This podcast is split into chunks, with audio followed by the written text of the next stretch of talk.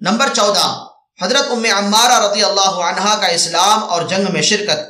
حضرت ام عمارہ انصاریہ رضی اللہ عنہا ان عورتوں میں ہیں جو اسلام کے شروع زمانے میں مسلمان ہوئی اور بیعت العقبہ میں شریک ہوئی عقبہ کے معنی گھاٹی کے ہیں۔ حضور صلی اللہ علیہ وسلم اول چھپ کر مسلمان کرتے تھے کیونکہ مشرق و کافر لوگ نو مسلموں کو سخت تکلیف پہنچاتے تھے۔ مدینہ کے کچھ لوگ حج کے زمانے میں آتے تھے۔ اور مینا کے پہاڑ میں ایک گھاٹی میں چھپ کر مسلمان ہوتے تھے۔ تیسری مرتبہ جو لوگ مدینہ سے آئے ہیں، ان میں یہ بھی تھی ہجرت کے بعد جب لڑائیوں کا سلسلہ شروع ہوا، تو یہ اکثر لڑائیوں میں شریک ہوئی بالخصوص احد، حدیبیہ، خیبر عمرت القضاء، حنین اور یمامہ کی لڑائی میں۔ احد کی لڑائی کا قصہ خود ہی سناتی ہیں کہ میں مشکیزہ پانی کا بھر کر احد کو چل دی کہ دیکھوں مسلمانوں پر کیا گزری۔ اور کوئی پیاسا زخمی ملا تو پانی پلا دوں گی۔ اس وقت ان کی عمر تینتالیس برس کی تھی۔ ان کے خاوند اور دو بیٹے بھی لڑائی میں شریک تھے۔ مسلمانوں کو فتح اور غلبہ ہو رہا تھا۔ مگر تھوڑی دیر میں جب کافروں کو غلبہ ظاہر ہونے لگا تو میں حضور صلی اللہ علیہ وسلم کے قریب پہنچ گئی۔ اور جو کافر ادھر کا رخ کرتا تھا، اس کو ہٹاتی تھی۔ ابتدا میں ان کے پاس ڈھال بھی نہ تھی۔ بعد میں ملی، جس پر کافروں کا حملہ روکتی تھی۔ کمر پر ایک کپڑا باندھ رکھا تھا، جس کے اندر مختلف چیتھڑے بھرے ہوئے تھے۔ جب کوئی زخمی ہو جاتا، تو ایک چیتھڑا نکال کر، جلا کر اس زخم میں بھر دیتی۔ خود بھی کئی جگہ سے زخمی ہوئے، بارہ تیرہ جگہ زخم آئے، جن میں ایک بہت سخت تھا۔ ام سعید رضی اللہ عنہ کہتی ہیں کہ میں نے ان کے مونڈے پر ایک بہت گہرا زخم دیکھا۔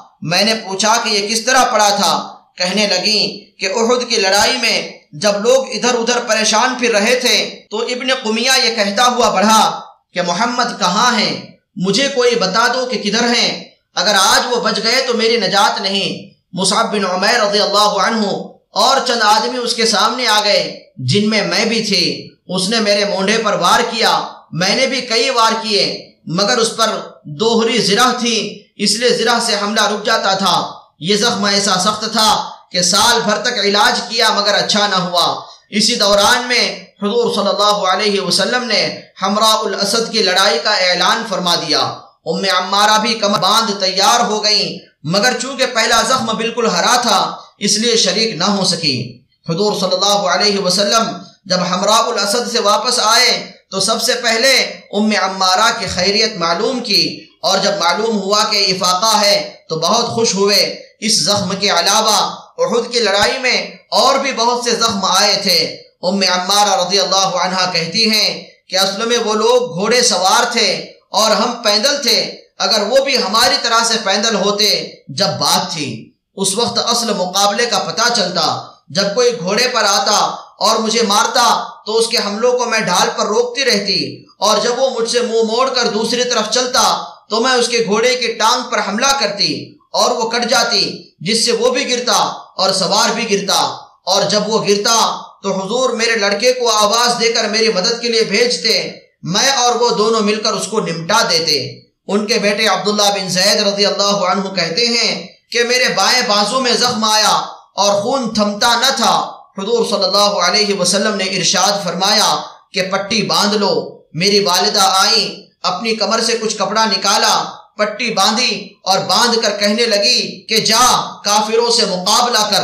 حضور اقدس صلی اللہ علیہ وسلم اس منظر کو دیکھ رہے تھے۔ فرمانے لگے ام عمارہ، اتنی ہمت کون رکھتا ہوگا؟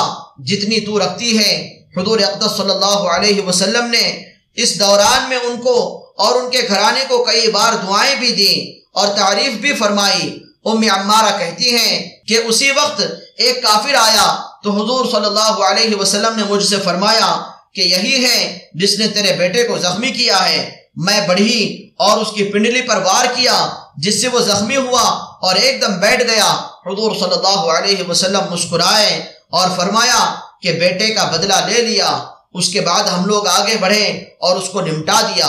حضور صلی اللہ علیہ وسلم نے جب ہم لوگوں کو دعائیں دی تو میں نے عرض کیا، یا رسول اللہ صلی اللہ علیہ وسلم دعا فرمائیے کہ حق تعالی شانہ جنت میں آپ کے رفاقت نصیب فرمائے۔ جب حضور صلی اللہ علیہ وسلم نے اس کی دعا فرما دی تو کہنے لگی کہ اب مجھے کوئی پرواہ نہیں کہ دنیا میں مجھ پر کیا مصیبت گزری۔ احد کے علاوہ اور بھی کئی لڑائیوں میں ان کی شرکت اور کارنامے ظاہر ہوئے ہیں۔ حضور اقدس صلی اللہ علیہ وسلم کے وصال کے بعد ارتداد کا زور و شور ہوا اور یمامہ میں زبردست لڑائی ہوئی۔ اس میں بھی ام عمارہ رضی اللہ عنہ شریک تھی۔ ان کا ایک ہاتھ بھی اس میں کٹ گیا تھا اور اس کے علاوہ گیارہ زخم بدن پر آئے تھے۔ انہی زخموں کی حالت میں مدینہ طیبہ پہنچی۔